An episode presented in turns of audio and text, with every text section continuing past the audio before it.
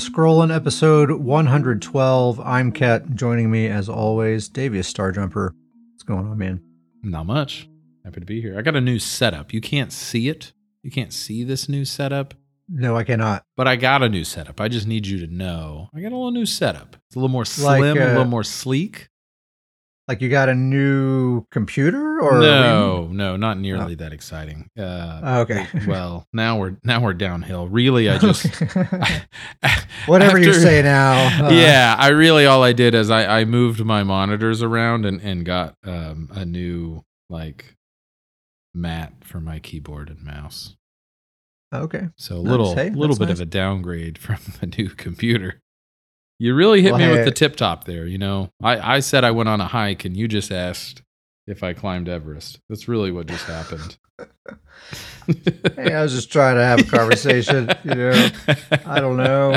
Hey, rearrange. I love Uh, rearranging, dude. I rearrange my house like once a month. Not even kidding. I'm just like, I don't like this couch here anymore. I'm gonna put it over there now. Yeah, yeah, a nice little just a reset up. Really, what I like is that I have this this mat that I'm talking about. It's one of those. It's like the keyboard. It's so big it like holds your keyboard and it's like a mouse pad combined. Yeah, I have one of those. It like covers a Yeah. pretty big portion of my desk. Yeah, love it. Love it. Love it. That's what I, that's the new that's started the new setup. Got that, moved the displays around. But new new new computer next. That's the next item on the list. It just didn't quite get to the full list. Do you have like um like a pad for your like like a palm rest kind of thing? I don't have that. Good thing to have. little arthritis put- protector there. Just to put it like the bottom of your keyboard, just to rest your your wrist on. Man, it's nice. It's really nice. A a totally totally different subject. But um, do you ever just sit and think like we're getting a little we're getting old? That's all that I think about these days, dude. I'm not even kidding. Uh, It's like anytime I'm anytime my mind isn't like focused on a task, it just defaults back to you're gonna die someday. just not even like a not even just you're not even hitting like the ah the good old days huh no you're just like oh No, death just death's door is mortal upon me coil. Yeah. all right Yep. sure sure, Hey, sure, check sure. check in on your 40th birthday. Let me know how you feel. I'm telling you, it was like a like a light switch, dude. Like I just woke up on my 40th birthday, like wow, mortality, holy crap. things are different well i can't wait i can't wait to get there just Uh, kind of hit me. 30 was no big deal to me. I was all like, I threw a party for 30. I was like, yeah, I'm I- I 30. did, like, i did a party for 30 uh definitely did that yeah you feel like it's like you're um you know like you're I'm like, a real adult now, like for Mhm. real. yeah now i'm an old person and then i'm in you know i i i feel like everybody in the discord has no idea what my age is because i really just make fun of it but 30 you know 36 so like 40's just it's just around the corner It's just coming, buddy. waiting for it. and me then and then guess what? 50's right around the corner. I mean, Listen. and then it just keeps going. we gotta we gotta we gotta back you off this cliff cat we gotta we gotta take a couple steps back There's no oh. escape. You're trapped. oh man Welcome to scrollin. welcome to scrollin. Death is right around the corner. play eso while you still can That's why I'm squeezing in as many BGs as I can right now. while you have the time Okay, so public test server. We are in the fourth week of public test server for Mhm. uh, the update 40 patch for the the endless archive thing that's coming up. This is coming out on October 30th for PC, so I think that's like exactly three weeks from yesterday, Monday. Okay. Um, and then it'll be two weeks later uh, uh, for consoles, of course. Unusually for for week three, there really was basically nothing in the patch notes really worth discussing. Uh, they kind of seemed like they needed an extra week or so to work on that stuff, and maybe even more than that by the sounds of things in their known issues section. Mhm, Seems like there's mhm. probably going to be some stuff in a week five patch notes as well. Yeah. But yeah, week four is kind of the only stuff really worth talking about right now, and really they only really adjusted a couple of the new uh, class sets. Uh, notably, Nobility in Decay, the the new Necromancer set that we were really trash talking on the last we episode. really we were really giving it you know giving it a hard time let's see if it's any better. So it no longer grants minor resolve and the minor protection. Uh, instead, in their place, it gives this new unique Death's Favor buff. And what that does is it increases your healing taken and reduces your damage taken by up to 12% based on your missing health. So it's like an anti execute. It's like a miniature version of the stage three vampire undeath passive, Mhm. basically. Mhm. Definitely better. Way, way better than Yeah, the I mean, resolve minor protection. That's yeah, that that addition is better than the entire the entirety of the set. Like that's that's the new best part of this set. Like that's the key is that new Death's favorite piece. Oh yeah. It does still grant the the beautiful corpse thing, and that's that's kind of a neat thing, but you know, I was thinking about this. That beautiful corpse thing is just kind of a neat extra thing. Yeah. You know, it's not very it's not very good as like the main thing of the set, but if the set's already doing an awesome thing plus the self corpse thing, hey, that's pretty cool Yeah. in that case. The corpse is it's a nice little extra, but the entire set can't depend on the extra corpse. That's not near enough. Yeah.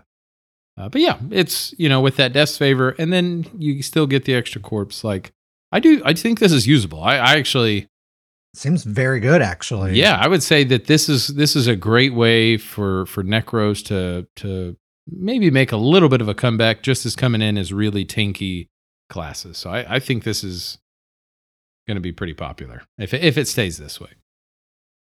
KDMS, welcome to the chat. GrizzlyCon says uh, this set with Vampire and Pariah. Yeah, man. hmm Then just the.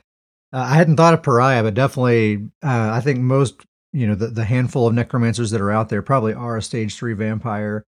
Uh, and so if they use that with this yeah, and then Pariah, man, Yeah, that seems at, at the very least usable and actually seems pretty darn good. I bet some necromancers will use it. yeah, and just stacking that with the with the vamp is, I mean, that's a pretty tanky. Even if you go full out damage on a Necro with those with this and that, you know, the vamp and death passive, like That's up to a 40% damage reduction, basically, as you Yeah. lose health if you add them together. Yeah. And I think that healing taken, you know, an additional 12% healing taken, I think that's going to be, Yeah. I think that's going to forget stand about out. the healing taken. yeah. I think that's going to stand Yeah. out quite a bit. Yeah, I think you're right. Actually, I wasn't even really factoring the healing taken into it, but yeah, that's a that kind of doubles up on how how good it is. It's actually a really good set. Yeah. I think it's going to be good. I think it's very usable. So hey, Necro's got they tossed him a little bit of a bone there. That's Necros. that's all right. That's good. They got a little something cooking. And then the Nightblade set called Soul Cleaver. Uh, they've changed this one as well, so it no longer does the uh, uh, the damage scaling based on how much ultimate you have. That's they've scrapped that idea entirely. Um, so now it increases the damage and healing of your siphoning ability siphoning abilities by 18% all the time. Uh, and it reduces the cost of those abilities by 18% all the time. And it consumes one ultimate every time you cast a siphoning ability. That's that's what it does now. So there's no like how based on how much ultimate you have or whatever. It just it always consumes one ultimate. It always gives you the 18% buff and it always gives you the 18% cost reduction, you know, as long as it's equipped. Um, notably, it does apply to the ultimate now. So you get the increased damage and the cost reduction to, to Soul Tether. It's a really good ultimate already. So um, the dev said that the feedback uh, was saying that the set was overly complicated to use and they wanted to make it easier to use but with less power potential.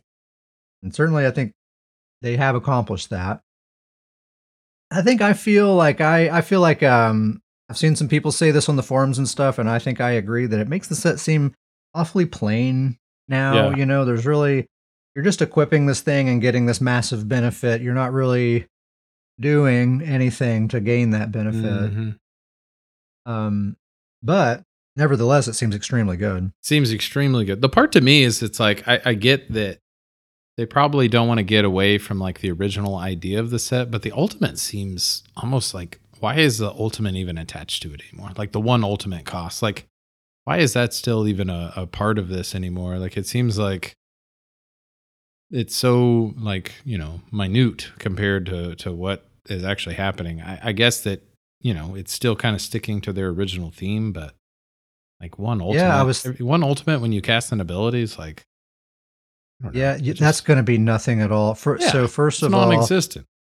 your um, your base ultimate regeneration will outpace that easily. So you're never actually going to see your ultimate meter go down. Mhm. It's just going to go up slightly more slowly. But even considering that, you have your base ultimate regeneration, you get ultimate when you drink a potion. There's, you know, probably healers and stuff giving you minor heroism. You know, every time you kill someone, you get uh, ultimate. Uh, and your soul tether costs 18% less. Yeah. You know, That's so a that's a good trade off. So even if you're casting, you know, uh, Swallow Soul every single global cooldown, you're probably getting to that ultimate faster than you would with a different set equipped. Not to mention the fact that you only drain one ultimate when you cast a siphoning ability. You're you're going to be casting all kinds of stuff that's not a siphoning ability. So it's not like you're draining one ultimate a second all the time. You know, so I mean, you're actually going to be spamming that soul tether like crazy in reality. yeah. Yeah. Yeah. I mean, it still seems really good, but it just, I don't know. It seems like the ultimate is almost like unnecessary now, or the at least the ultimate drain. I at least it's something to try to balance it out, but it, it's just so minute. I almost think it should maybe even be more ultimate Yeah. drain now, honestly. It, it- to me, it would make sense if it was like three ultimate every time you cast a siphoning ability or something like that. I don't know. I don't know the math on that, but it just one ultimate every ability just seems so just not even like not even worth worrying about. Like you're not even gonna think twice about that. Yeah, I kind of liked the the original idea that the set kind of incentivized you not to use your ultimate. You know, you kind of got rewarded for not using it. And I thought that was Kind of build it up. idea. Yeah, yeah, it's true. Um, but anyway, this will be an extremely strong set. 18% cost reduction to, I mean, just the ultimate alone makes it worth it, I think. Plus, every single skill in that siphoning skill line is very good. So, getting 18% increased potency and cost reduction to all of that stuff, um, that one ultimate every time you cast one of those abilities is not even a penalty. It's nothing. I mean, just to put that in perspective, I mean, 18% damage increase. That I mean, that's what's Malacath at now? It's 16. Yeah. So you've got something better than Malacath. Like if it was just that, it would And still be really crit. good. Yeah. You can crit on it. It's 18%. Just that would be amazing. But the fact that it's also taking an 18% cost reduction, just whew, that seems very, very good. And applying to your ult. I mean, there's there's five piece sets out there that the five piece is just 15% reduction to your ult. Like Yeah. this yeah. is better than that, you know? Like it it seems this is very, very good set. extremely good. And um, my um, my Nightblade that I play with, Catface Johnson, uh, his bar setup, he al- he already uses most of the uh, the siphoning skill line, so he doesn't even need to change his build other than just equip this set. Yep. and get this set on there. he's he's off to the races. I'm definitely doing that. I'm definitely going to give it a, a try at least if it stays like this. Mhm. So that'll be really good. Uh, I kind of wish they had stuck with the original idea and maybe just kind of worked with that a little bit, but um, this is still good. I, yeah, I agree with you. Even if they lowered the overall damage, it would have been nice if it still was something that you kind of had to build up to to get peak value. Uh, the flat eighteen percent seems like very very easy. It is definitely simplified, very easy to use, but very great rewards for how easy it is to use. Yeah. So those are the only two that actually really got adjusted. The Necro set and the Nightblade set. Uh, they did mention the Templar set and the Warden set. They have uh, some some ideas for how they're going to rework those and make them better. Uh, and they kind of gave some details on what their plans were in the notes, but they haven't actually implemented those things yet. So I thought, let's wait until they actually do it, because who knows how much it'll change by then. Uh, so just keep in mind the Templar set and the Warden set some changes are coming on that. We'll probably be talking about that on the next episode. Mm-hmm. They also did mention the Dragon Knight set. I was already planning to kind of circle around to this set and talk about it again today because um, it's it's been brought to my attention that it has a certain functionality that I didn't realize, but uh, based on these notes, it seems like maybe it's not intended. But um, that functionality is if you have this as a one bar, as a single bar set, so like maybe you have it only on the front bar, so you activate it, you get that major heroism, and then when you flip to your back bar, you keep the major heroism. It doesn't change to the the 12% healing stance. Uh, and vice versa. If you have it as a back bar set, then that's the buff you'll keep, and it's just permanent.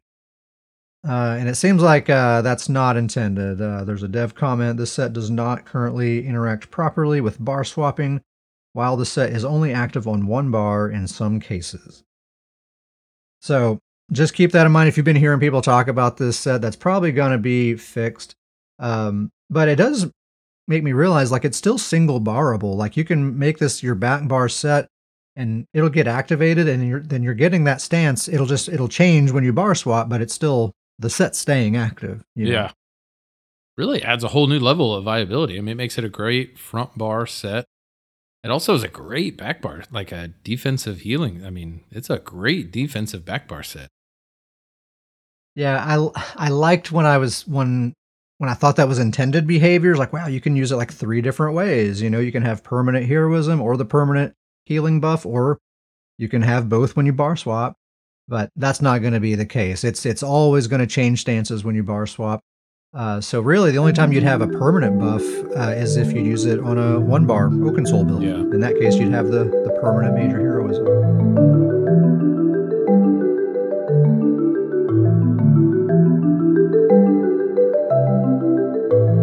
I want to talk about this this topic that I see come up from time to time, and it's come up recently on the official forums. Is what made me think about talking about it here today. Uh, the question is: Is skill required in PvP, or is it really just mostly about the build? And if you have a meta build, you win, and, and that's kind of it. So, uh, you know, you'll probably get different answers from different people, but I think uh, what most people probably will tell you is that both of those things are true. Yes, skill is required, and also, yes, your build very much matters.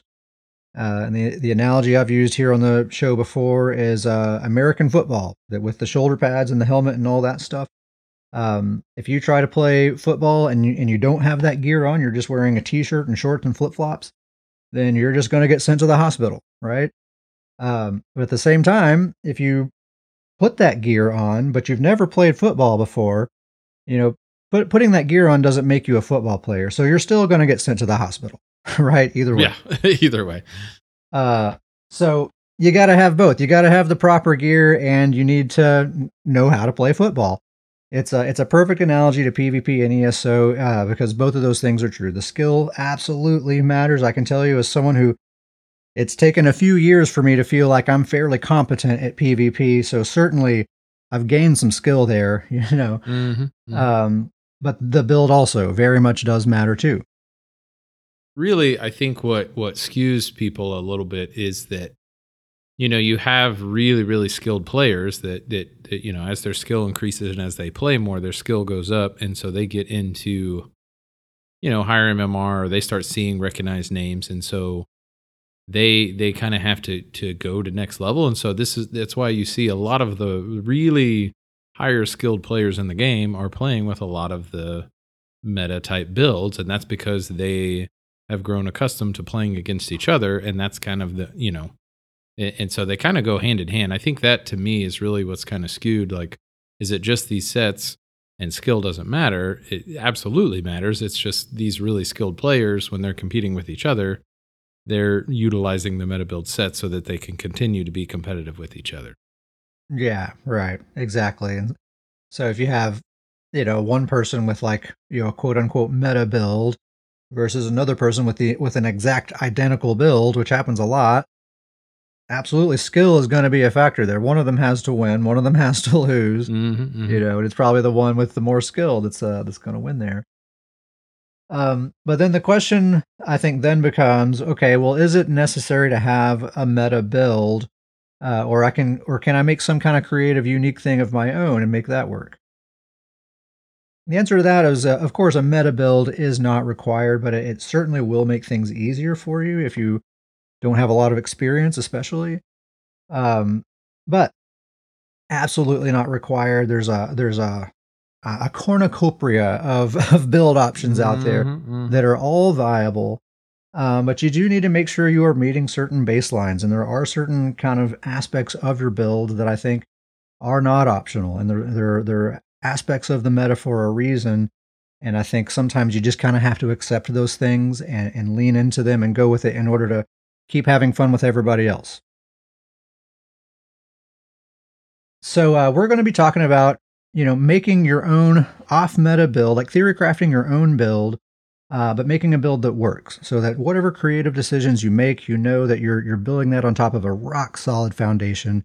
At the very least, it's going to be a functional build. So I think first of all we need to uh, we need to define like what we're talking about when we say a, a meta build. Like what does that mean? Uh, it changes all the time. Right now, what that means is uh, having a lot of health, like 40k health or more. All the health. yeah, as much health as you can get, uh, and then stacking a handful of specific proc sets that the the community has kind of latched onto as being like the, the very best ones. Um, so Draugr and Relequen is a very uh, popular combo uh, Master's Dual Wield, Vateshran Ice Staff, Maarselok, uh, Way of Fire, or Dragon's Appetite, another good one. Mm-hmm. Um, there's a few others, but it's basically high health and a handful of specific, really powerful proc sets. That's basically what a meta build is, uh, by our definition, anyway. So when we say uh, when we talk about making an off meta build, we're basically just saying not that, not using those. yeah. um, so let's talk about this build foundation before we ever really start making creative decisions about what the build even is. Like, is it a roly poly? Is it a slow tank? Is, does it use a bow? Does it use a sword and shield? Whatever. We're, we're not touching any of those things. We're going to start way, way, way before any of that even comes into the picture. Uh, what we're going to do is we're going to go around and just snatch up all the very juiciest build investments that offer the, the most value so that when we do start making those creative decisions, we already know that we're kind of we're pretty well covered already on the stat sheet and we have a lot of wiggle room to to make those decisions and try different things. So, step number 1 for for building your foundation. It might seem weird if you're old school like Davius and me, but 64 points into health, baby. Just do it. Don't think twice about it. Uh, just put all those attribute points into health back in our day, you know, you you just put the bare minimum number of points into health because, hey, that's damage, baby, right? Yeah. You're, you're missing out on that damage. Uh, if any, uh, even I would say back in the day, it was like if you're a stam build, you go all stam, you know, just to or you like you said, a couple points to for health, but it was very common just to go all stam or all mag. You just kind of wanted to bump it up to that bare minimum amount of health that you can kind of survive a gank with, and then everything else into your primary stat to crank that damage. But the um, the prevailing wisdom these days is that that's actually not a very potent uh, damage investment, but it is an extremely potent uh, defensive investment. And um, you can conduct this experiment yourself and see for yourself. Um, if you put 64 points into your primary stat and take a look at your uh, your ability tooltips, uh, and then pull those points out of your primary stat, put them in health instead. Take another look at those tooltips they've gone down, but only a little bit, right? You, you really actually haven't lost all that much damage, but mm-hmm. you've gained such a massive uh, defensive benefit having, you know, you'll probably end up in the ballpark of like 40k health or so. Uh, so you're effectively gank proof. You're effectively bomb proof. Uh, if someone gets lucky and gets several crits in a row on you, you take a bunch of damage, you have this massive buffer to kind of process what's happening and make a decision and, and recover from that. It's just it's such a huge benefit and such a minimal damage loss that it's just the way to go these days. Yep. Garion says 1k free weapon damage plus 4k free mag and stam and 3k free HP from CP rework made this possible. Oh yeah, yeah, with the uh, the Flames of Ambition patch mm-hmm. with uh, the base stats and and all that stuff. I remember that. Yeah, that was a it's a different game ever since then. Absolutely and the the base crit uh, resistance that we get now as well yep. was a kind of a game changer. Yeah, that kind of killed Impin.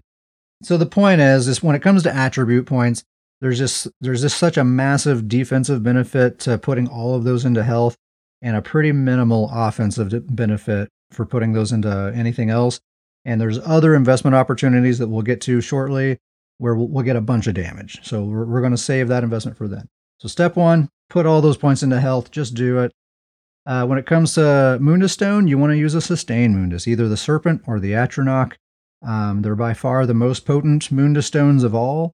You need sustain in your build, and this is a very good source of it. And the other, the other, the other Munduses mathematically just don't add up. So it's just Mhm. kind of a no brainer there. Go for a sustain Mundus. Uh, for your jewelry, three bloodthirsty every single time. Three must. bloodthirsty. Always. Yeah. If it's a build that's trying to get kills, just do the three bloodthirsty. Most people out there are a stage three vampire, so they, they take less and less damage as they lose health. They also tend to play more defensively and block and heal and all that stuff as they lose health. So getting through that last third of that health bar is pretty darn tough.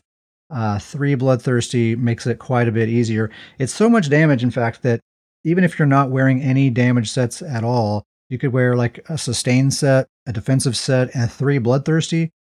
And that's a pretty well rounded build right there. You know, you actually will have enough damage to kill a lot of people in that case. Yeah. Um, so every build, if it's offensive, bloodthirsty every time. Uh, on a related note, stage three vampire, possibly. I'm not going to say it's required, but it's a it's a very very good defensive investment for that undeath passive.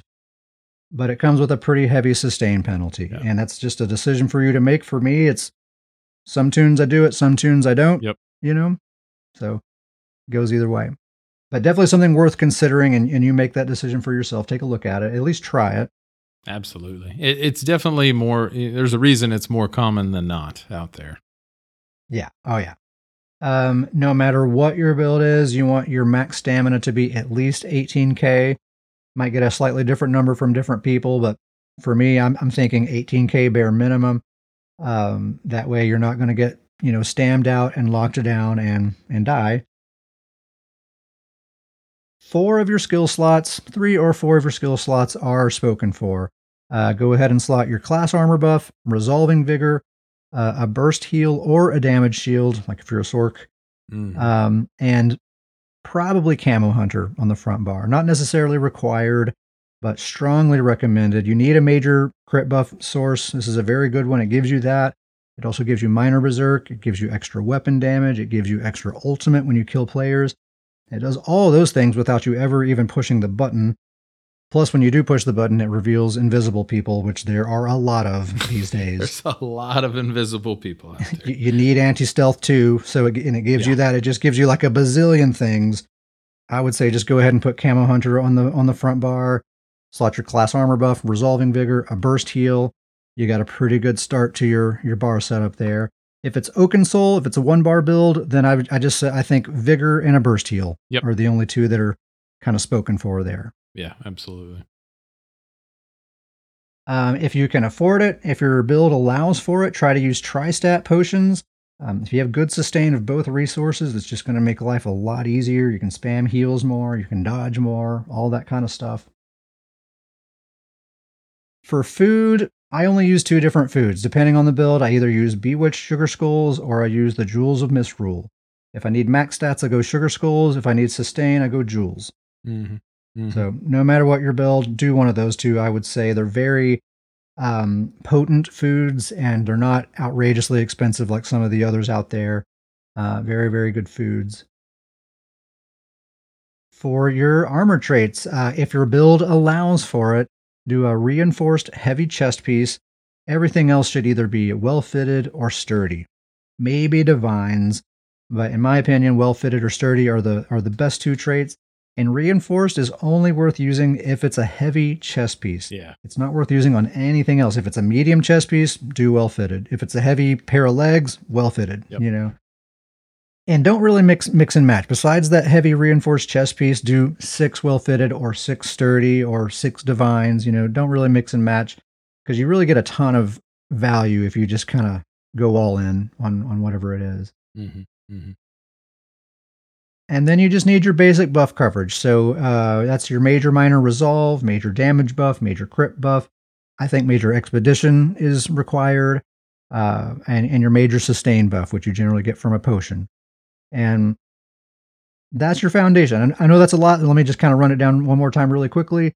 64 points into health, sustain Mundus, bloodthirsty jewelry, maybe stage 3 vampire, 18k minimum stamina, you got those four skill slots that are spoken for with your armor buff, resolving vigor, a burst heal, and camo hunter. Tristat potions if you can. Use either sugar skulls or the jewels of misrule for your food. Uh, a reinforced heavy chest piece if your build allows for it. Everything else either well fitted or sturdy, maybe divines. uh, and then just make sure you have that basic buff coverage. And that's it. Yep. That's that's your foundation. Now you get to decide, you know, what gear do you want to use? What weights are is that gear going to be? What are your weapons going to be? You know, what kind of build is this going to be? And really no matter what you choose, if it's on this foundation here, it's at least going to be functional at bare minimum. Yeah, and that's even like you know how, however you want to do damage. If you want to go dot build, if you want to go proc sets, if you want to go, you know, single target or AOE, like as long as you have this build, this foundation, you you kind of can can figure out the theme or the direction you want to go, and you're and you should be, comp- you know, in a competitive state. Yeah. Here's a con's asking how much pen is the goal. Uh, you know, I don't I don't think we're that's kind of beyond the scope of this discussion right here. I think. I think the answer to that is it depends on your build, and Mhm. uh, the, the- it's not really just like uh, an easy this much pen, you know. Uh, but I would say uh, a major and minor breach. Uh, most people try to at least get those two in, into their build, which is like nine nine to ten k penetration. Um, so probably around their minimum, I would say for pen. Garion makes a great point. You know, race absolutely Nord. Just you know, uh, sometimes I forget to even mention it because because it's really the only direction to go. Yeah. Um, I thought I'd just throw out a, an example, kind of bread and butter build that you can throw on anything, and it's going to perform uh, incredibly well. Um, Wretched Vitality back bar, Rallying Cry front bar, Death Dealer's Fete Mythic, and a two piece monster um, of your choice. If you equip that gear there, check all those boxes that we just now listed. Stick that on any class, any role, any you know, if it's a bow build or a dizzy swinger or whatever, it's it's gonna perform phenomenally. Yeah. That's actually uh, basically the meta healer build these days, gear wise. But uh, it doesn't have to be a healer. You can put that really on anything, and and uh, it can be a damage dealer or whatever you want it to be, and it's going to perform extremely well. Yeah, but I think that's a key piece to point out is kind of what we just talked about. Like that's kind of your base foundation. If even if you want to do a support build, like get that get that base foundation and then go support. Like you're and you're still going to be competitive. Healer, you know, damage, AOE, anything like that. that just kind of get that, that 50-50. base foundation covered, and then you can kind of be set from there.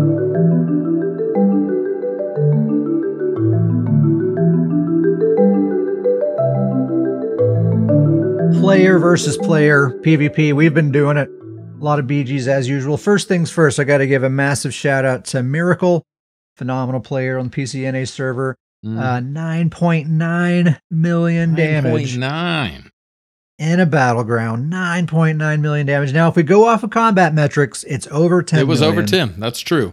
We saw the screenshot. We'll acknowledge that. But uh, Blame the Arcanist shield. Blame that Arcanist shield. yeah.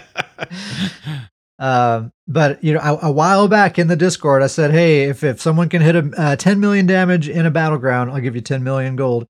He posted 9.9, which is so close. It's close. Uh, and then Sam chimed in. He's like, "Oh, I can beat that."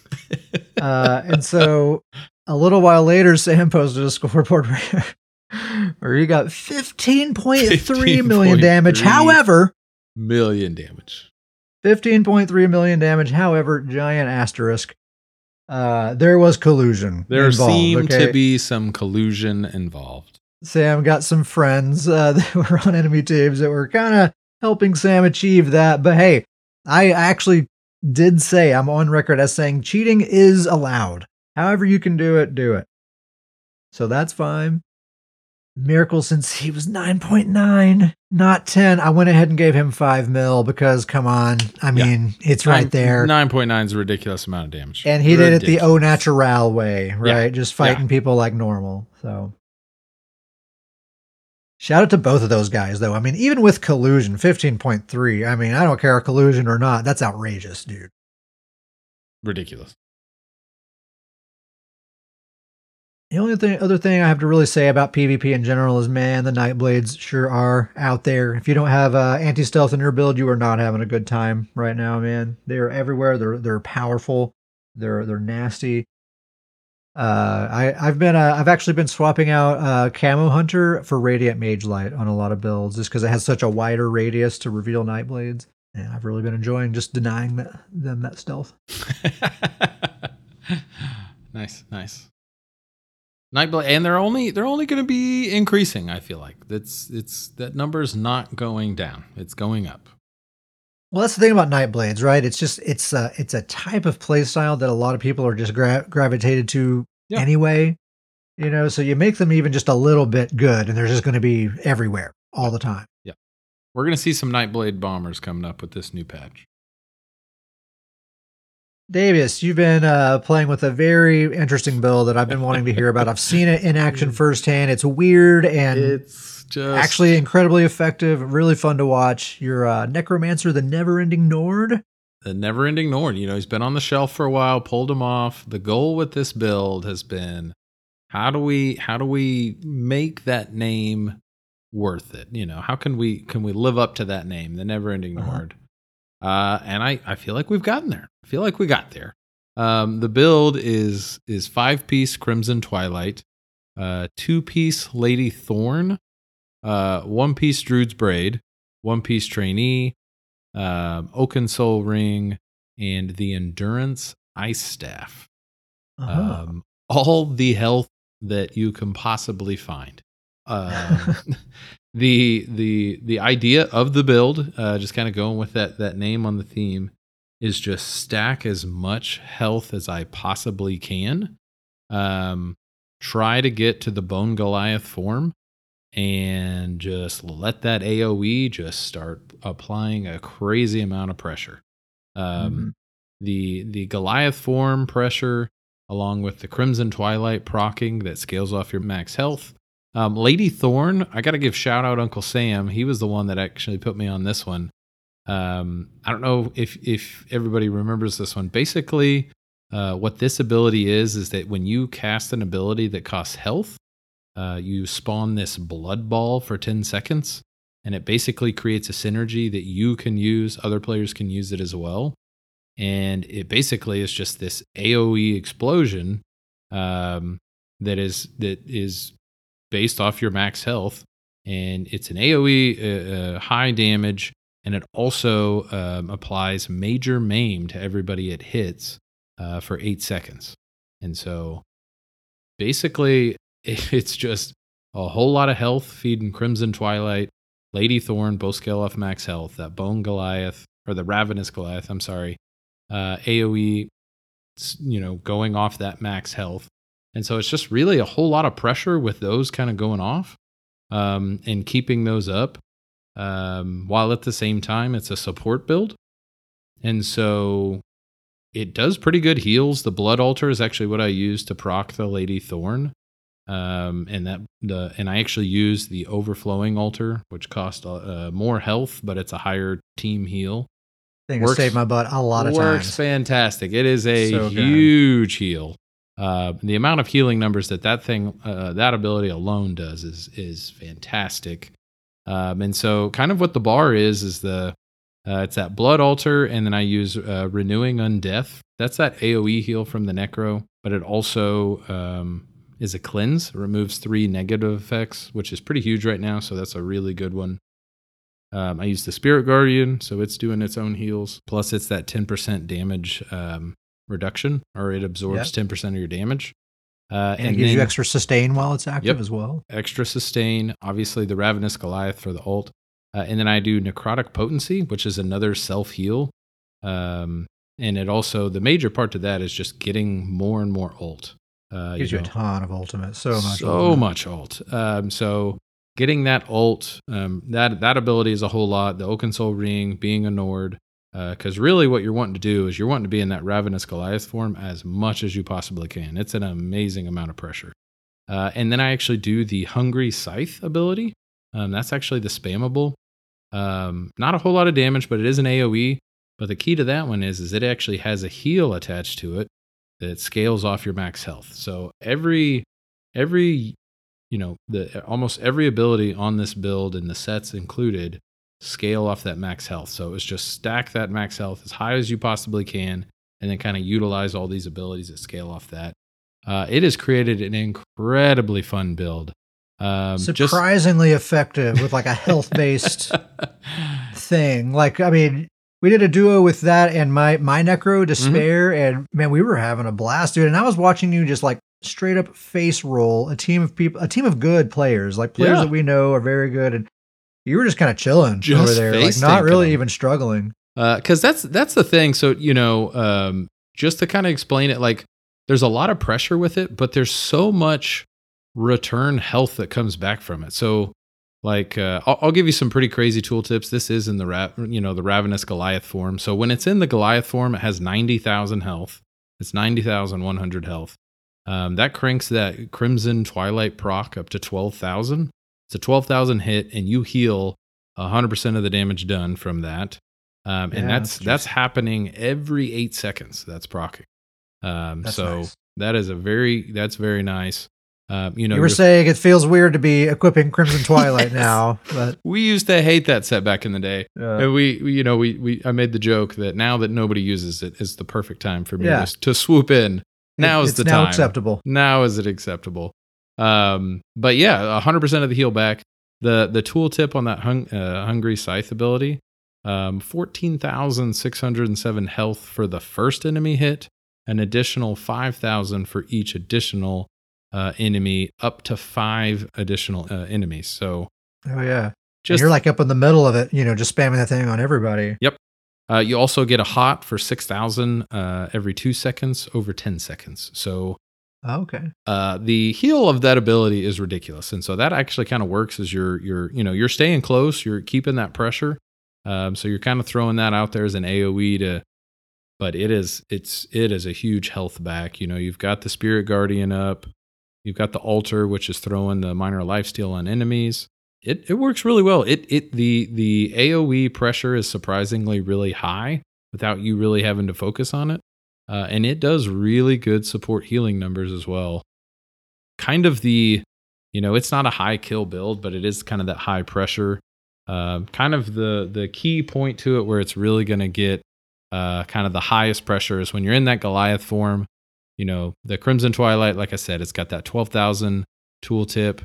Um, the Ravenous Goliath is doing fifty five hundred damage every second to everybody around um, as well as that Lady Thorn proc when you're in that Goliath form. Uh, that's actually an 18,000 damage proc.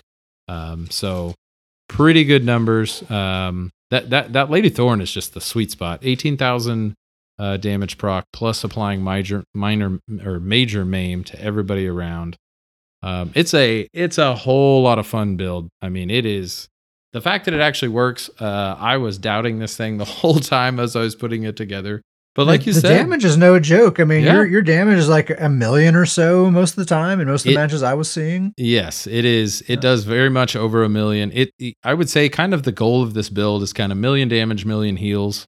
Um, I haven't done that every time, obviously, but that's that's kind of where it gets to. You know, if you count the Spirit Mender, it pretty commonly gets million damage, million heals. But um, it's it's so much fun. It is extremely tanky, extremely hard to take down. Uh, very much my playstyle. You know, when I'm playing with, uh, when we're grouping up and doing duos or, or group BGs, uh, you just kind of run in and, and face tank with this build while you're the support. Just go in, take the damage for your team. Um, and then when you switch to that Goliath form, you just kind of switch the pressure. You're not going to get the kill, but the, all of that pressure on the other team, just passively from doing this while you're trying to keep heals up, is extremely helpful for your team where they can kind of finish them off and get the kills. Um, and you can see at the end of a match, the, the numbers are there. It, it's just one of my favorite builds. I mean, truly, It's the, it's one of those builds. It's like you wouldn't expect those numbers. Like you Yeah. talk about the build, you tell people like what the sets are and what the abilities you're using, and then you see those numbers and like, I don't get it. I don't understand. It's a perfect Davius build, honestly. Oh yeah, That- that- that's what I was just about to say. It is it is my dream build. It is a whole bunch of sets and nobody uses. It shouldn't work. It's completely wacky. But going into some some BGs with good players, like I will say, this thing this thing is Yeah. pretty well tested. It's Proven played, itself. yeah, and it is performed. It's done well in those. Um, and so just to just to see it actually holding up and, and performing is is pretty pretty exciting to see it work. Um, Yeah. Grizzly Khan's asking, you know, what glyphs, what Mundus. It's all health, Grizz. It is uh, All health, it is baby. all on the health. Every single armor has a health glyph. Um, the Mundus is actually the Lord, um, uh, the Lord Mundus, which just gives you health. and the armor traits are all divines to just boost that health Mundus.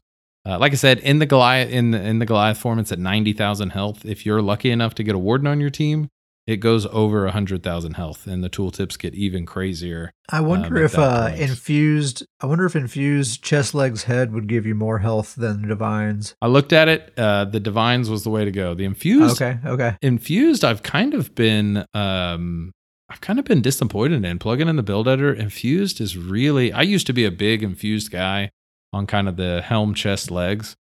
It is Yeah. not very many. Not like great. it is not very much Yeah. max stats. It is. I've I've kind of okay. really come off of that because it's really not near as much max uh, stats as you would think. Nice man. Is that all you have to say about the never ending Yeah, it is. Uh, like I said, you know, Grizz makes a great point here. It is it is a very cheap build. Doesn't take a lot. Uh, Yeah. Pretty easy sets to get. Um, the the ice the endurance ice staff cracks me up. Uh, just the I mean I think it was like I paid seven hundred gold for this ice staff and it was a purple uh, sharpened ice staff's what I do. It is hilarious. Um, but that that that two piece endurance man, that's an extra nineteen hundred health. That's what you're trying to get. Pretty juicy. Just get all the health Yeah. um, really, all you're doing is just only heavy attacking. You're just trying to keep your sustain up because you don't get it from many other places. Jewelry traits, all healthy. You already know it. Um, but yeah, it's a, asking. Garen's asking if you've considered using Death Dealer instead of Oaken Soul. I can answer for you. No, he hasn't. I personally have not considered that, but yeah, that's definitely an option. I, I, I would say that that this setup you could absolutely take this, make it your own pretty easily. You could definitely throw that on there. Uh, I'm an Oaken Oh, Soul yeah. guy. I like the the simplicity of the Oaken Soul. Just kind of, just kind of stay focused. But um, the Oaken Soul works really nice on it, just because that ult gen is very very nice. Because you're, like I said, I, I you, It's when a you're it's a great candidate. It's a very good candidate for a one bar build. I think. yeah. You're, when you're in that Goliath form, that's when you're really doing the best for your team. Um, it's already very hard to take down when you're not in the Goliath form. When you're in that Goliath form, you can just take a beating. I mean, just a complete and total beating. We're we're pro Oaken Soul around here. Okay, we, we, we, we like the one bar build. Well, the the build that I want to talk about today is the old main, old Betsy, Old with stamina, Betsy. stamina Templar. She's an orc. Uh, her build is the the same that's been for a while, gear wise. It's uh, Deadly Strikes. It's a double bar set. Wretched Vitality on the back bar with the bow. Black Rose dual wield on the front bar. Gaze of Sithis, Mythic Helm, and One Piece Magma Incarnate. So, uh, what's what's funny is I actually haven't been playing with Betsy all that much. Uh, I've been playing with my other orc Templar, Butch Mahoney, which I talked about on the last episode, and He's Mhm, doing great. mhm. but I've sort of learned some lessons from playing with Butch. One big difference between Butch and Betsy is Butch is not a vampire. And as a result, you know, comparatively, he has really, really good sustain and it just feels so good to play on that build. And I find myself when I'm when I'm in the mood for some Templar action, I'm going for Butch. Oh boy. And you know, why am I not going for Betsy? You know, like we can't have what's this. going on here? Yeah. So it really made me kind of re-examine things. You know, I got really excited for the new Mist form when they did that. Plus, that that Vampire Stage Three passive is very, very good. Uh, so I, you know, a while back I made the decision I'm just going to go ahead and take that sustain hit and uh, and and be a vampire with Betsy, hmm and that's been the case for several months now, and it's you know it's been going great. But I went ahead and cured it. I was, I was like, let's just see. Let's let's cure vampirism. Uh, I got rid of mist form. I just I'm just using radiant aura in its place right now, which is that ability that gives you all three minor sustain buffs. It's actually a really good ability. But I was like, let's just try this out, see how it goes. And it's just like right away, man. It's like a weight has been lifted. You know, I'm just like free. Like the shackles have been thrown off. It's like, oh man, this Everything's is- perfect again. This i didn't even re- i didn't even realize you know like like that weight that that weight was even there. But now that it's gone it's just like man i feel so free and like i can do anything. And it dawned on me while i was playing with butch like i'm not dying any more often than i die with betsy. You know Yeah. survivability is about the same. So i don't think that that stage three vampirism is really all that important for me and my play style.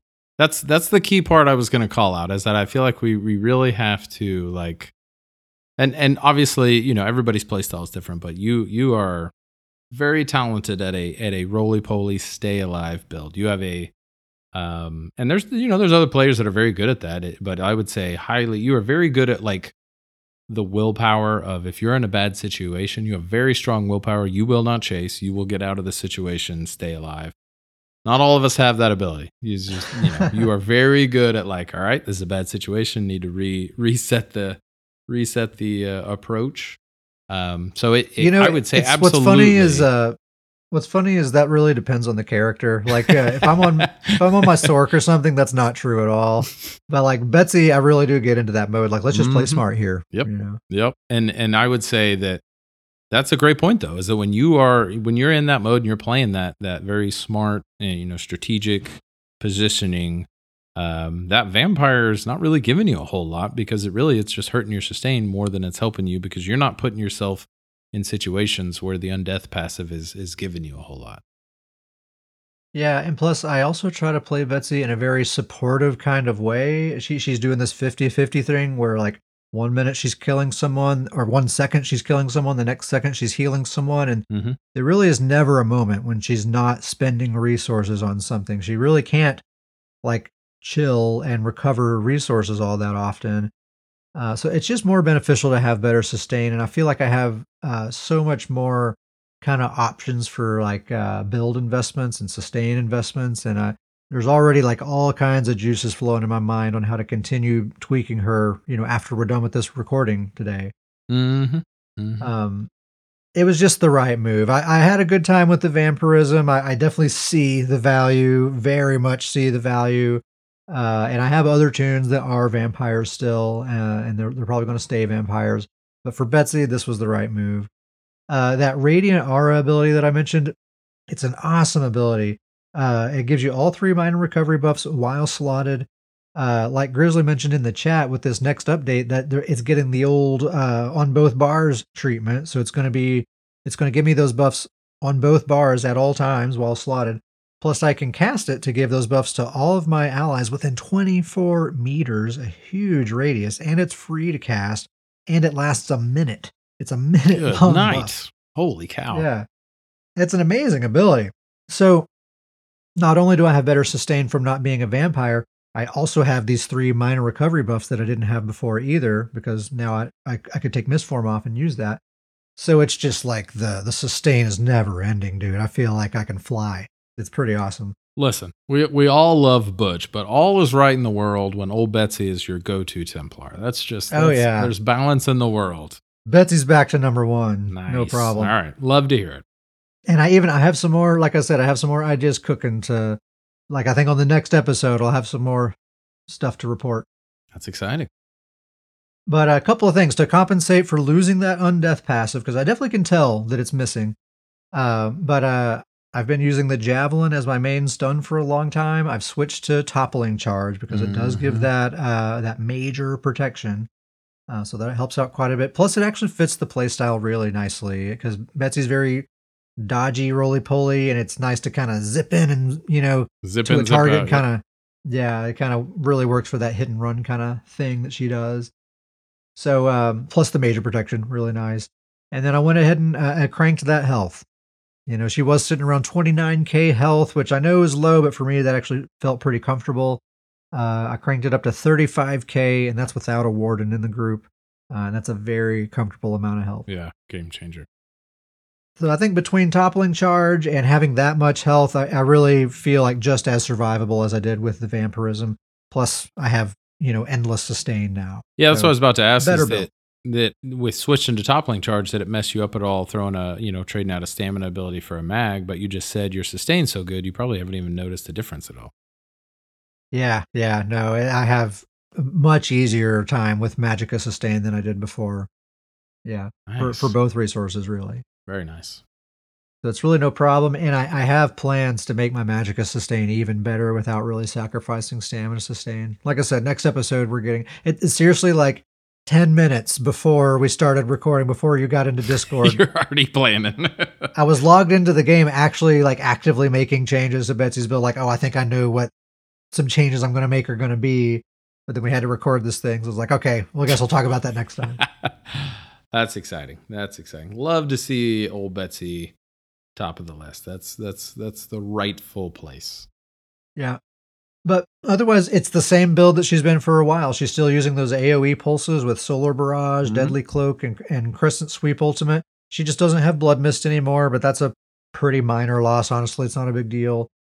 Still using jabs, of course. Uh, Oh, She has the same uh, defensive kit with Extended Ritual, Honor the Dead, Resolving Vigor, uh, the the Rune armor buff that also heals you, uh, and the Barrier Ultimate you know all the other stuff about her it's it's well fitted it's bloodthirsty you know it's it's light and medium armor all that kind of stuff uh, so it's really she's just not a vampire anymore she's using that uh, toppling charge uh, and she has a lot more health and she has that radiant aura that's basically what has changed And for for, uh, any, for now yeah, and for any semi new listeners out there, old Betsy, she's an old school Templar. No, no beam, no bubble. She ain't about that. She's old school Templar. Jabs, in you know, in your face. She's she's the real deal. yeah the um a lot of people tell me that I should get rid of the cleanse and slot the bubble instead. Shout out to Gary and in the chat. I think that's how he feels about it. But uh, I feel like I, I like that cleanse. I like that cleanse, and I feel like my survivability is pretty good without the bubble. So, hmm hmm uh, but both both are great. If you threw the bubble on old Betsy, I don't. I'm not sure you'd ever die again. I don't think you just you just may never die. Possibly, I mean, she's already pretty slippery. So. yes, she is extremely extremely slippery. Last thing I'll say about Betsy, since she isn't a vampire anymore, the the fashion situation that I had for her just wasn't working now. Uh, So I had to Oh. update her fashion. I don't really know how to explain it here on the show, but you know, I can kind of explain her personality. You know, bef- before vampirism, Betsy was very much like all business, very serious. hmm When she became a vampire, she's a creature of the night. You know, so she's a little bit more fun loving. Kind of, she kind of had a bad streak. You know, Yeah, she had a you know she hit a she hit a phase. Yeah, and, and and her look reflected that. I would say now that she's no longer a vampire, she still remembers that experience, and it, it's it has stayed with her. And she's she's back to her nice kind of down to business old self, but she learned to loosen up a little bit. She kind of had a still how Stella got her groove back kind of situation through all of that. So you know she's back to the old Betsy, but she's uh she's a little more loosened up than she used to be. That's that's such an important part. I mean, I'll, I'll even say that with the never ending Nord and that new build set up and him working now, I had to go and and and you know tweak his fashion setup a little bit too. I had to make it make a little bit more sense. That's You got that's a to. key piece to the build.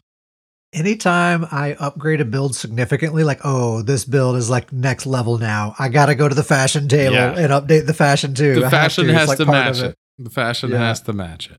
It's like this this fashion is subpar now. It, it will no longer do. Okay. Uh we have a bunch of emails. Um what we got? Four different emails. I had to one is left over from the last episode. I had to like save one. Uh or yeah, I had to save one from the last episode because it was getting too long. awesome. We love emails. All the emails. We love it. scrollin podcast at gmail.com that is our email address um, send us any suggestions for the show or questions or just tell us a story tell us a joke uh, it could be eso related or not What was our Uh, what was we'd love- our sorry, I'm, I just totally interrupt. You were you had a good That's okay. spiel there, it was a good rhythm. But I, I started okay. thinking, you know, I had a little nostalgia there. What was our old school? We, we it was a best part of a sandwich. Was that what it was? Topping? I can't remember what we used What's to your- ask back in the yeah what's uh what what's your favorite things to put on a sandwich There we go. you know Yep. I. I, I we really do love like food related questions We're very food strongly encourage uh, ask us about food please Please. Uh, uh, every episode, Davius is going to pick his fa- favorite email of the bunch, and we're going to send that person a bunch of gold. I usually have decided ahead of time how much gold it's going to be, but this time I didn't do it. Let's just say 500k. Let's go big this time. Oh boy. Oh boy. A lot of pressure. 500k Got a little sweat on my brow now. Okay. Here we go. to whoever Davius chooses when we're done. First email comes from Jamo. Jamo. Uh, he says, "Good day, mates, from the land down under. I think that's Austria. it's definitely Austria. Strong intro to the email, by the way. Strong intro. Strong intro. Uh, he says, I really enjoy, he or she says, I really enjoy listening to your pod, mostly for any PvP suggestions and builds since I play mostly that side of the game on Xbox NA. I'd like to hear some of your fond and or funny memories uh, or stories that happened to you both over the years in PvP. Uh, for example, the first time you won a 1vx or ganked the Emperor or trolled enemy players, etc. I came up with a little list here that I think most of these, Davius, you and I experienced together. So Yep. we can kind of take a little walk down memory lane here. Love it. So uh, when uh, when I had despair and you were on your Stam Sorc, who I think was named Beartooth at the time, Bear tooth. Yes, this is correct. Uh, in the Imperial City sewers, taking on this blue Zerg.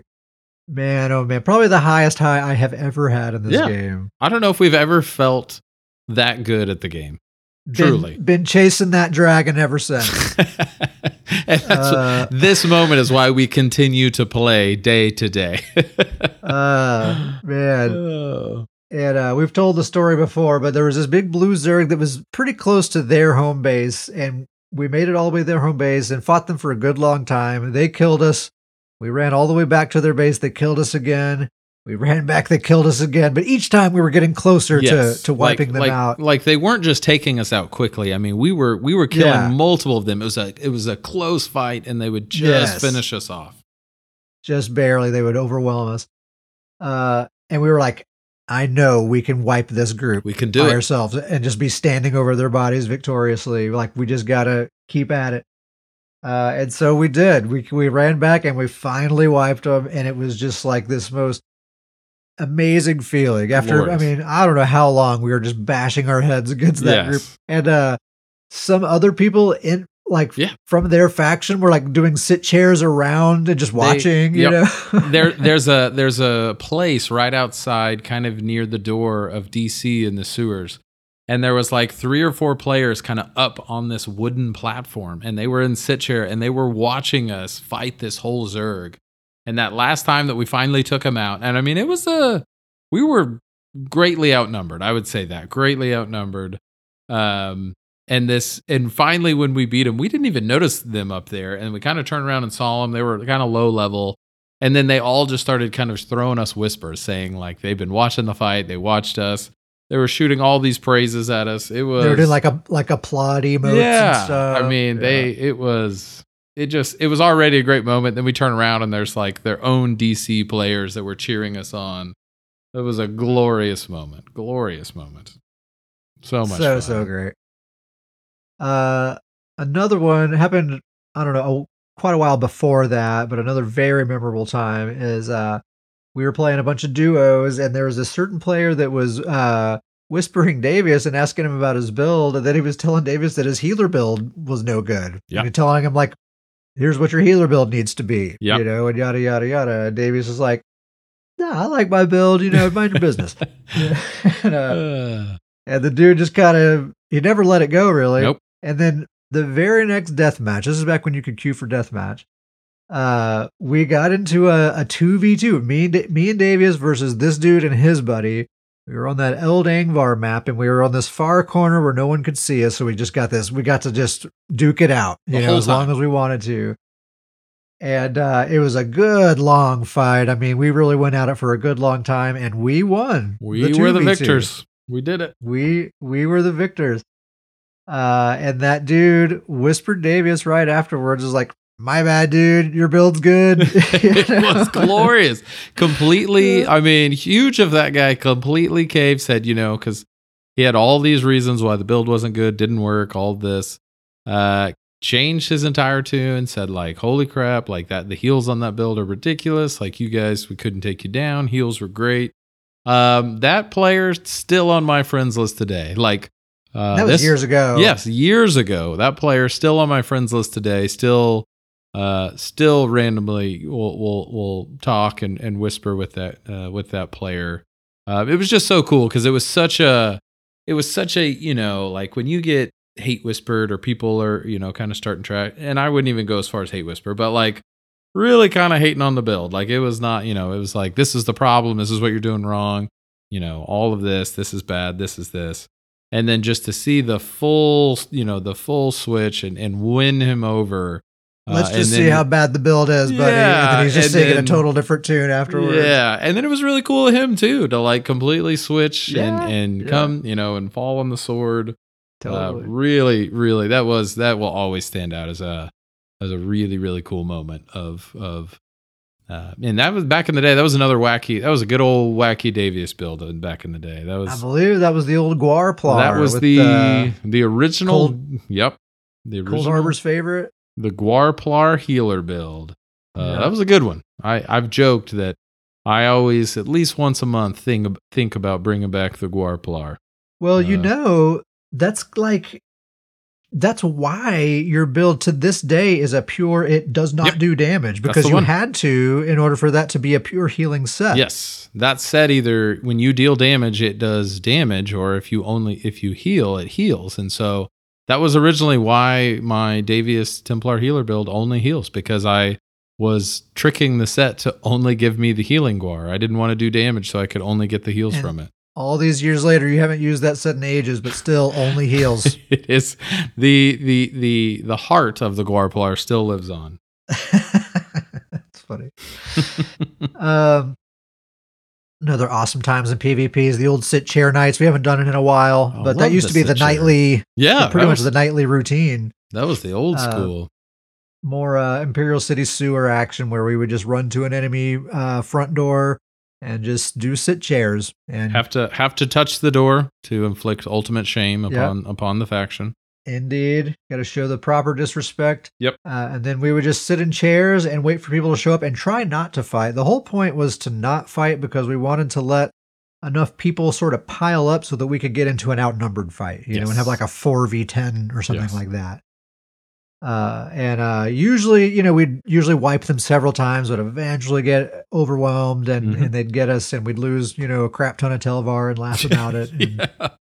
and uh, super fun. Ah, super fun. Losing the Telvar is part of the fun. I'm sorry. It, It, really is. It really is. It gives it gives a weight to it for sure. yeah makes you really try to win that that Yeah. fight. You know, When the fights break out, you are really trying to survive. You don't want to lose the Telvar. I want my 10k Telvar. Um, those nights were fun. Sadly, not really even possible anymore. The last several times we've tried, just no one comes out of those. Like the sewers are dead. Yeah. You know, no everyone Man, goes up top. dead. If you go up top, it's busy. Lots of people are in Imperial City. They're just not in the sewers, Yeah. which is a shame. Man, the sewers are the best part. Honestly. they really if are. There was just I love if there was just PvP down there. Yeah, I actually, speaking of the sewers, there, you know, I was thinking of, you know, we're talking about good memories here. I, I don't know if you remember this one, but one of uh, uh one of our really great fights down in the sewers is is to, to me and you specifically. I know people are very hit or miss about them, but uh, um, the the streamer that always stands out to us that you know that we we always have been a fan of. He he's good for the game. You know, Fengrush. Um, Uh-huh. But we had a great fight down in the sewers with Fengrush. He had a stream going. Um, and we kind of, I think we had a small group going, and we ran in, and we actually had a great fight, and we actually took out the majority of his team. I think it was just down to him. Um, he ended up finishing us off, or, or a couple of them came, and they we ended up losing the fight, but it was still a good fight. But it was a good long fight in the sewers, and it was just like you just said, it was so it's so fun to fight down there because it's such close quarters, and you really can use line of sight, and you're kind of going around angles, you're making circles. Um, but that was a that was another great moment of just fighting kind of that that Fengrush group that was down in the sewers and and and utilizing the terrain and, and, and line of sight. That was a, another great just fight down in the sewers. That was an intense one. Um, the old bridge fights in Cyrodiil that aren't possible anymore Oh, because the bridges fall apart now. Um, those were super fun. Some of the most epic battles you've ever seen, just bigger than life. We they really aren't impossible anymore, but I'm talking we would go in Cyrodiil and we we'd go straight to the same bridge and we'd be straight to the bridge. It'd be Yep. a two hour fight. You'd be a two hour just all out war. I'm talking siege, fights, people dying, Oh, massive siege warfare, hundreds, literal Yeah. hundreds of people there, and it's such a big thing. It, at the at that time, it was just a thing everyone knew. Okay, there's fights happening Yeah, at the bridge. Just That's where you go bridge. Head to the bridge. and it was like this sprawling thing where you'd have like these small like little 4v5 skirmishes Mhm, over here you know and little 1v1s and gankers running around and just like this massive like hub of pvp Yeah. activity It was awesome. Even if you're not really at the bridge itself, if you're just kind of in the vicinity, there's people there and there's like stuff Yep. going on. It was so exciting.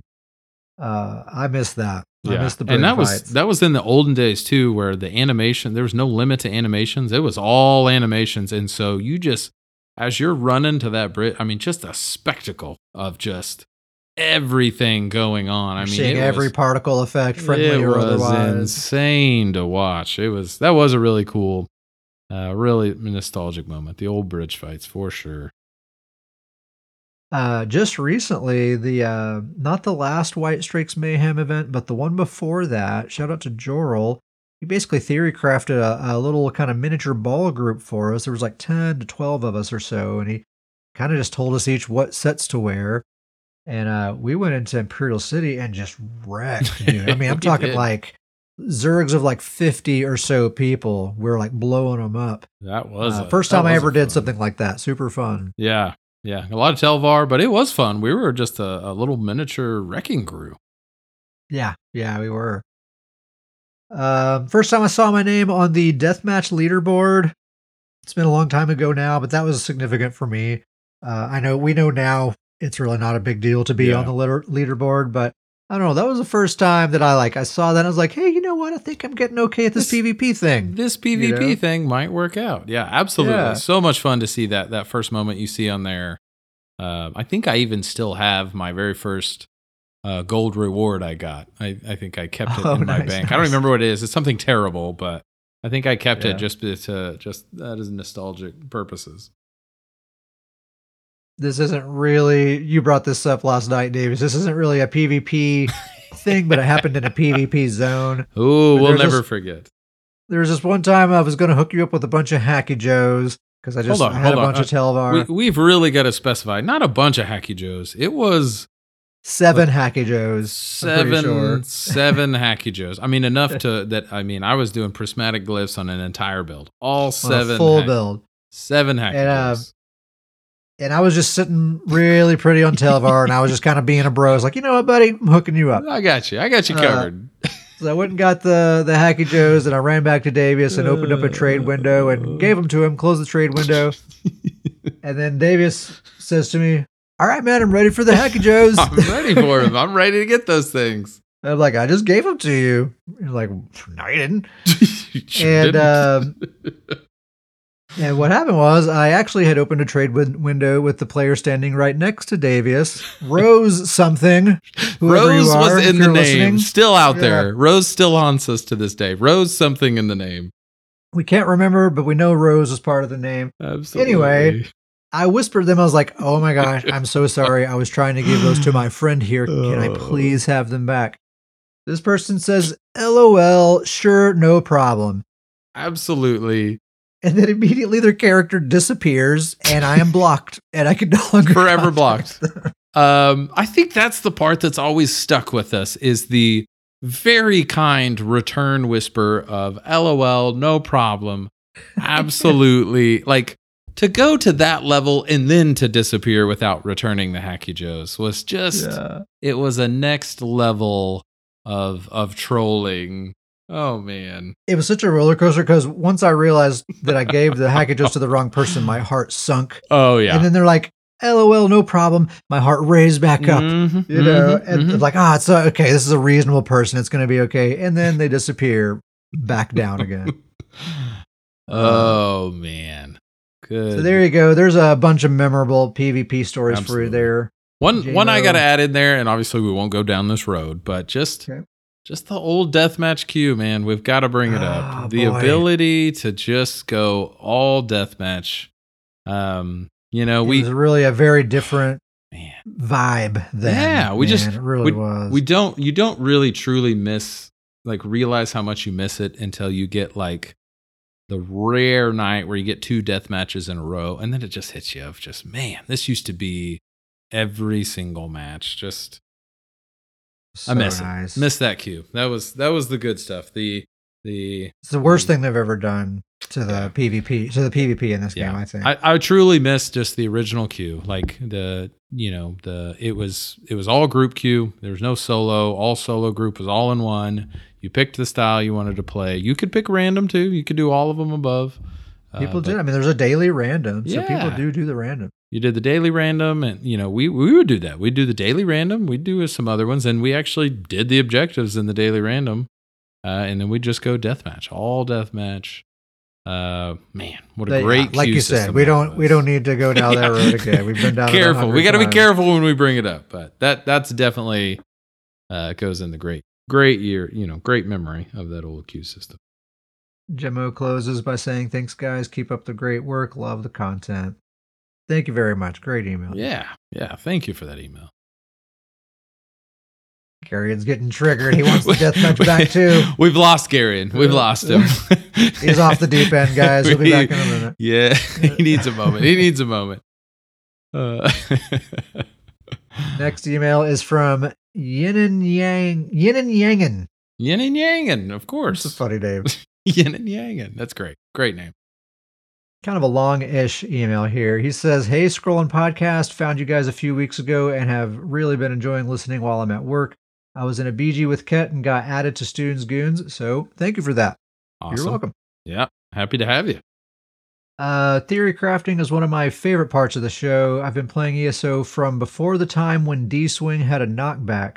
Those were the glory days, in my opinion. Nothing was better than knocking someone into the air and reverse slicing them before they hit Oh, the man. ground. Yeah, man, I do miss The, those days. the, the, the hard hitting. I mean, there's just nothing. There was just nothing that felt like it hit harder than that old school dizzy swing, and then just the that that old you know that execute on top of it just felt oof. felt the, the oppressive. the ultimate combo was dizzy onslaught execute. Yeah, That was it. And just while you're in the air, you get that just shunk freaking Oof. onslaught. It felt it- gratuitous. It, was Ooh, it just was. it, man. There was Uh, I remember a, a, a nasty Nightblade that was doing that exact combo, but out of stealth. So out of stealth, you're getting knocked up into the air, that's terrifying. onslaught, execute, and just over.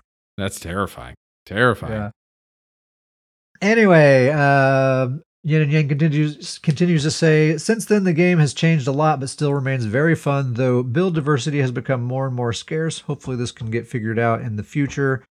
But I've finally broken down and gone full meta. Oh boy. Oh boy. Uh, I've been playing a Warden for a while, and it's by far my favorite class. Yeah, dude, Warden's awesome.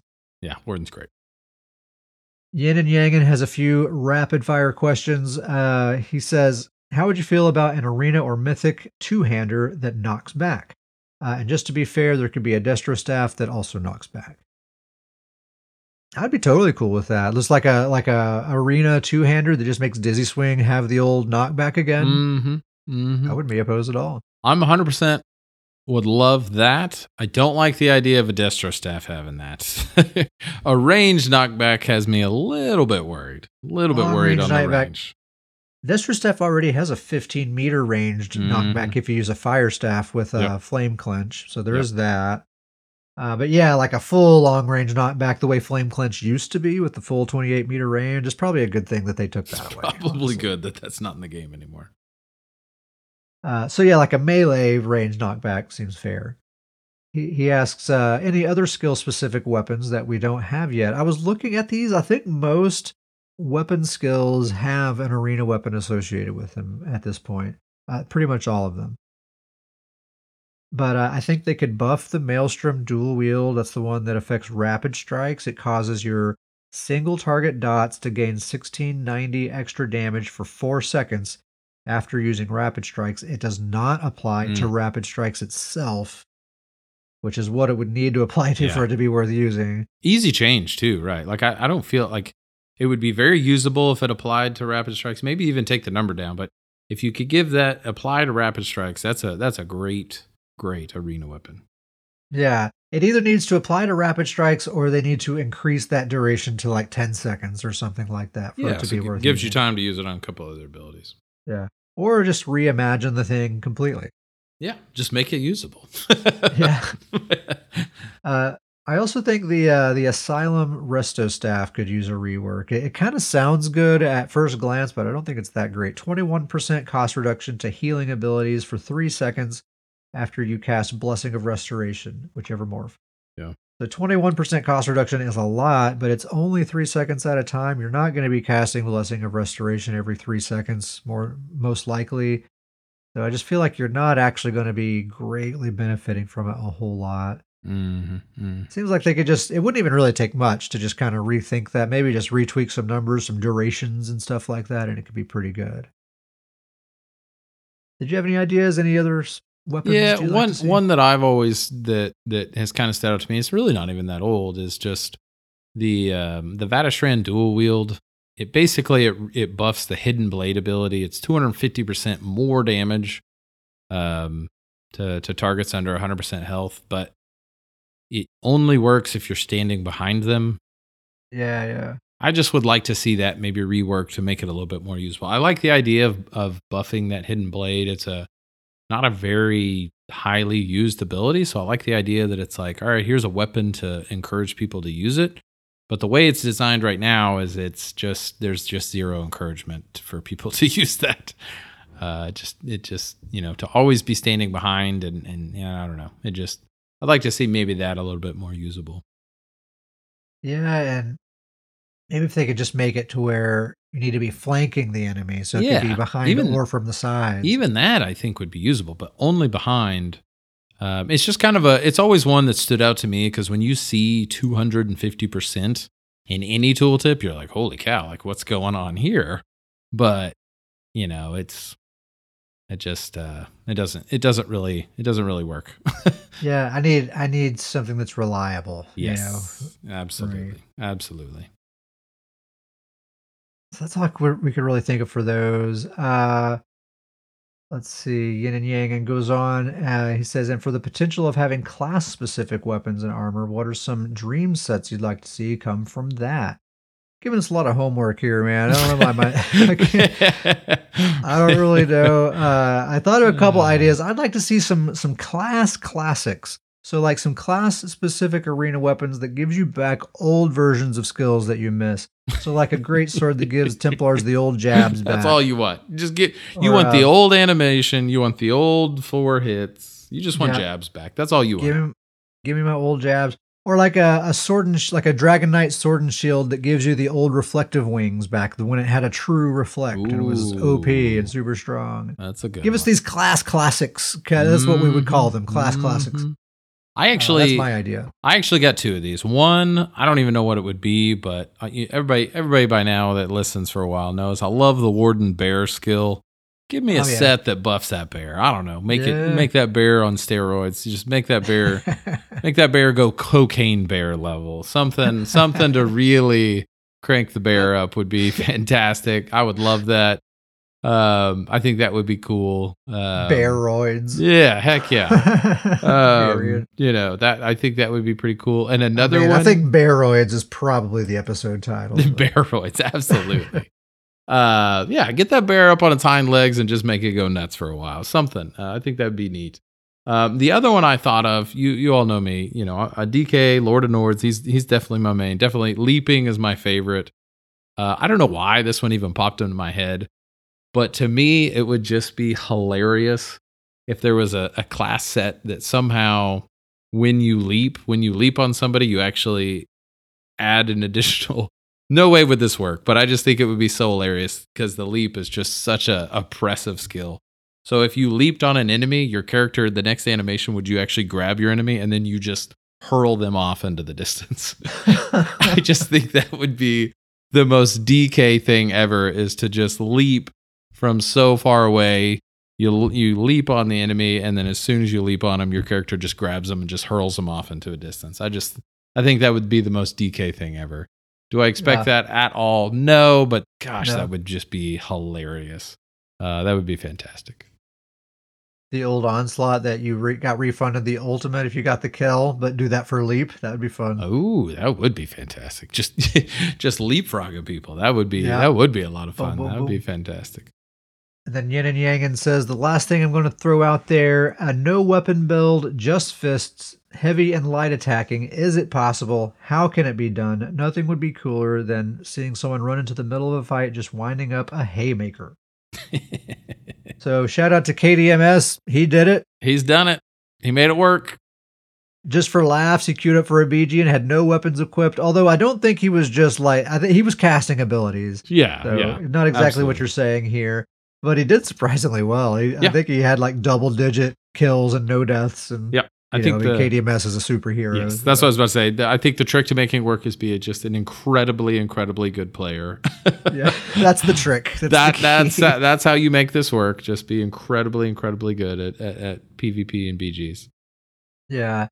Um, I mean, there really is not a viable way to do it No. and actually compete in any way unless you're someone like KDMS. Uh, but that does make remind me that I would love an unarmed skill line. That would be so Mhm, cool. Absolutely. Uh, just give me like some some active abilities and some passives that I can only use if I don't have any weapons equipped, and they should be powerful enough to compensate for the fact that I don't have a weapon equipped. And like that's an easy home run that they could add to the game. They don't have to create any new like art assets or anything for that. That would be really cool. Mhm. Yeah, I 100% agree with that. That would be and I think that's that's a pretty big community wide thing. I think a lot of the communities has said for a while now that they, how excited they would be potentially with that.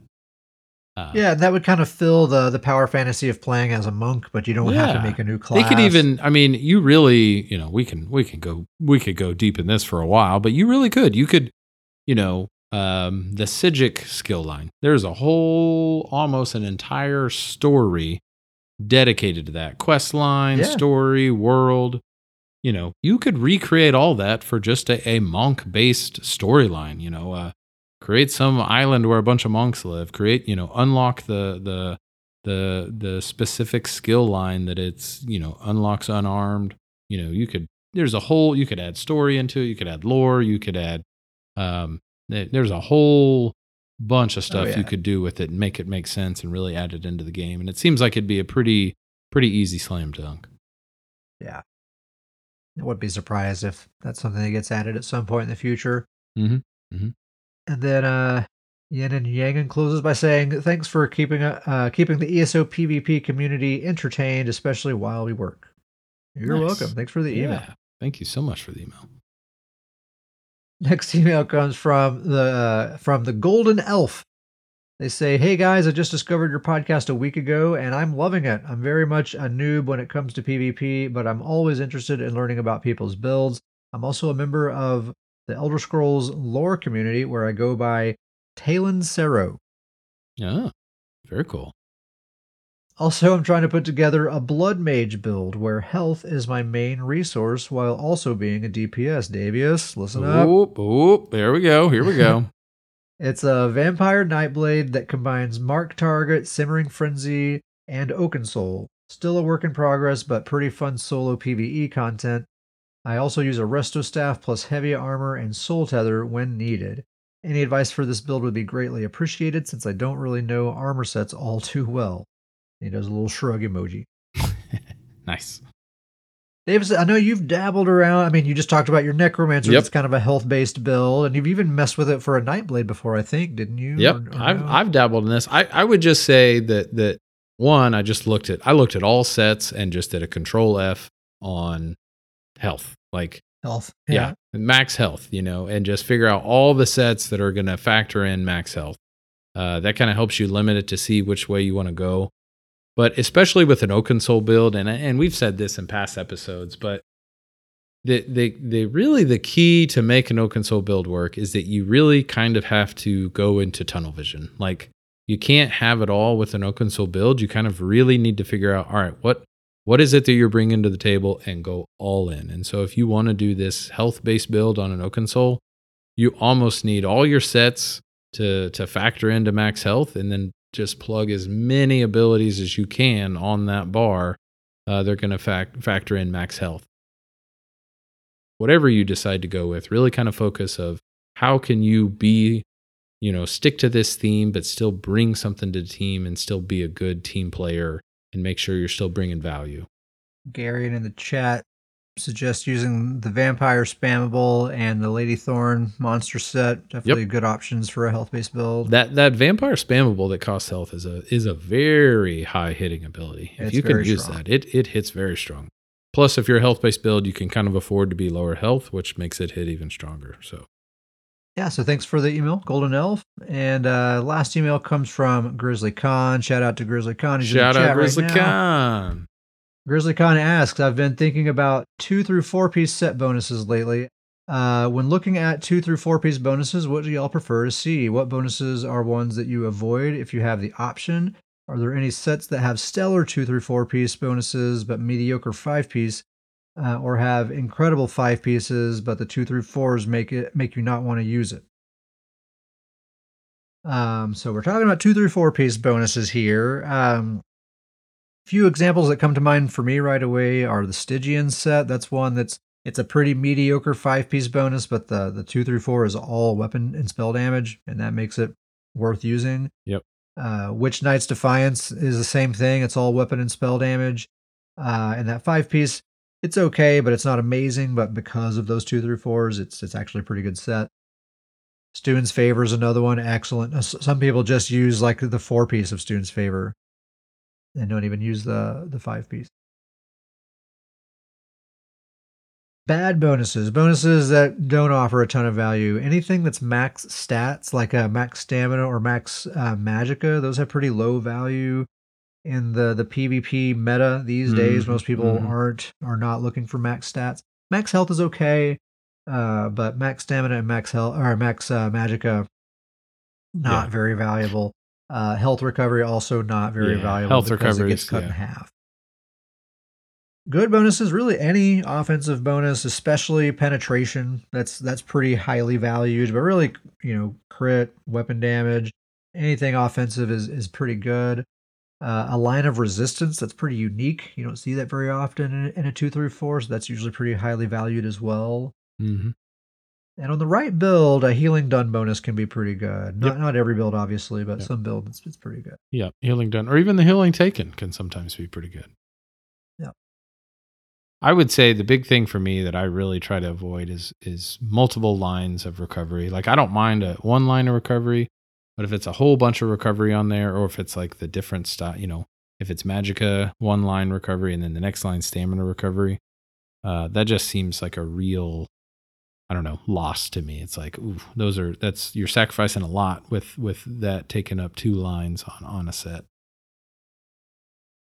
Yeah, it depends on the set or what I'm trying to use it for. I mean, if it's for an offensive set, certainly that's yep. that's kind of hard to deal with. So yeah, there you go. It really does make a difference though, like whether a set is actually good or not. You know, mm-hmm. I, I can't really think of a like a really strong five piece, but the the two three fours bring it down. I mean, some people might feel that way about the Phoenix Moth Theurgist set. That it's a medium armor set that's got a support based five piece bonus. It gives uh I think it's um minor courage and minor force. Uh, but then the like the first two, like two and three piece bonuses are stamina recovery. Mm. Which seems kind of counter to that supportive five piece bonus. So for some people looking to use that set, that might not be very attractive for that. I actually really like it. Um, but Anyway, there you go. Davius, what's your favorite email of, of those? That's tough. Uh, that's a toughie. That's a toughie. I will say, you know, I'll, I'll, on on on on JMO Jamo, the the intro just huge. But once again, hate to say it, they did say they were on Xbox, so oh, not even an little, option. Makes it a little tricky. And so uh, uh, I did really like, you know, JMO's email. Intro is great. I love the nostalgia. Just, you know, kind of re- remembered some of the old stories that we had. Yeah. Uh, totally. Fantastic. But uh, I think I'm going to go yin and yang. And, um, and some, some good questions in there. Really got us thinking. You know, really had to think of some stuff there. So uh, great email with just kind of multiple questions and kind of just uh, looking into stuff. Okay, I wrote it down, yin and yang, and you'll get you'll get 500k coming your way on the next time I log into ESO. Nice, nice, nice. Garion says an orc walks into a bar in Cyrodiil with an ugly, one-eyed, mangled parrot on his shoulder. The barkeeper looks up, jumps back, and proclaims, "By the nine divines, what an ugly thing! Where did you get it?" The parrot responded, "Orsinium. They're all over the effing place." uh, nice. That's funny. That's funny stuff. Thanks, Gary. Scrollin podcast at gmail.com. That's the email address. Uh, we have a guild. The guild's name is Stuhn's Goons. It is literally the best PvP guild in the game. Not even kidding. Just take a look at our Discord server right now. There's like a hundred people in here. Look. it's it's amazing. It's uh I mean I'm telling you the the guild is popping off. It's a very positive, awesome PvP guild to be a part of. We're very welcoming welcoming to everyone. Um so um I- I'm not I'm not even doing our plug right. It's literally the best PvP guild in the game that also happens to be the best named guild on the PCNA server. I'm just getting so overwhelmed with how awesome the guild. I'm like speaking from the heart rather than doing my my script Uh. here. Uh, really has been awesome. Yeah, Uh, it really it's has the been. official- It's been great. It's the official guild of the Scrollin Podcast.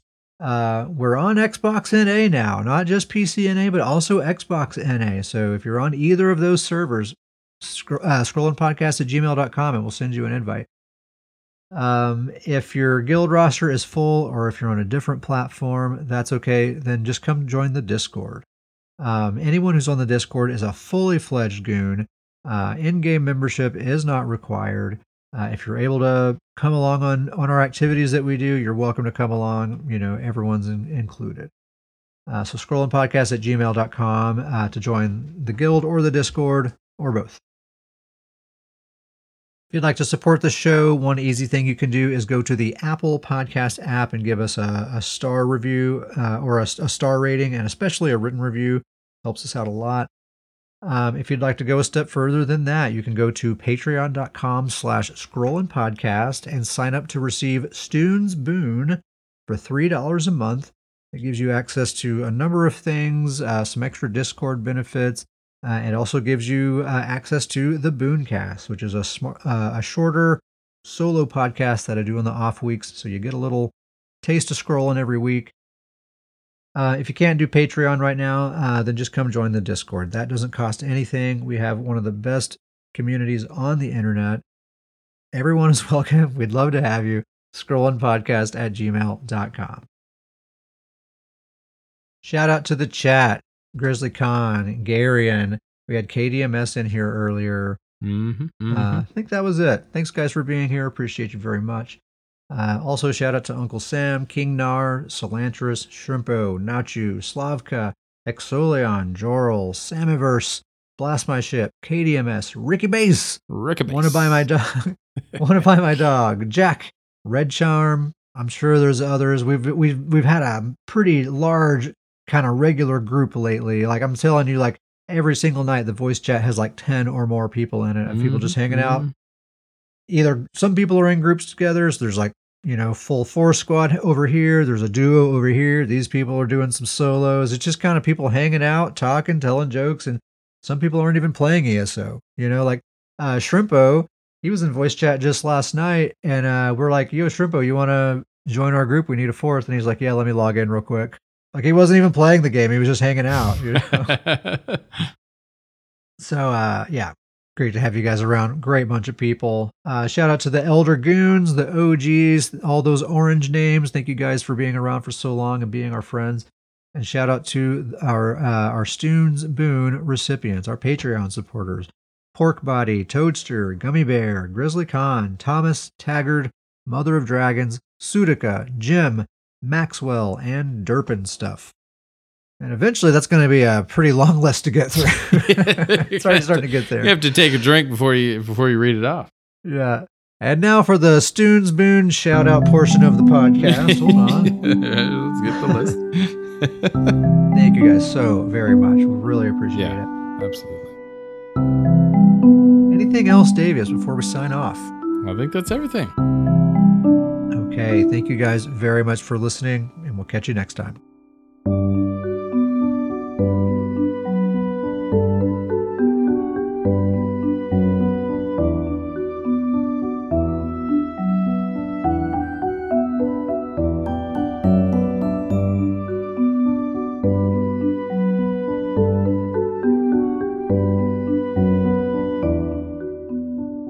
Was asking me to come up with some some Nord pickup lines, and the one just just off the top of my head, all aboard the Oh. all aboard the Nord. I mean, All, all aboard the Nord, baby. try that one out; it'll work, guaranteed.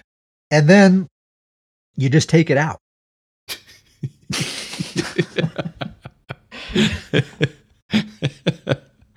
Seinfeld reference, people. Seinfeld reference.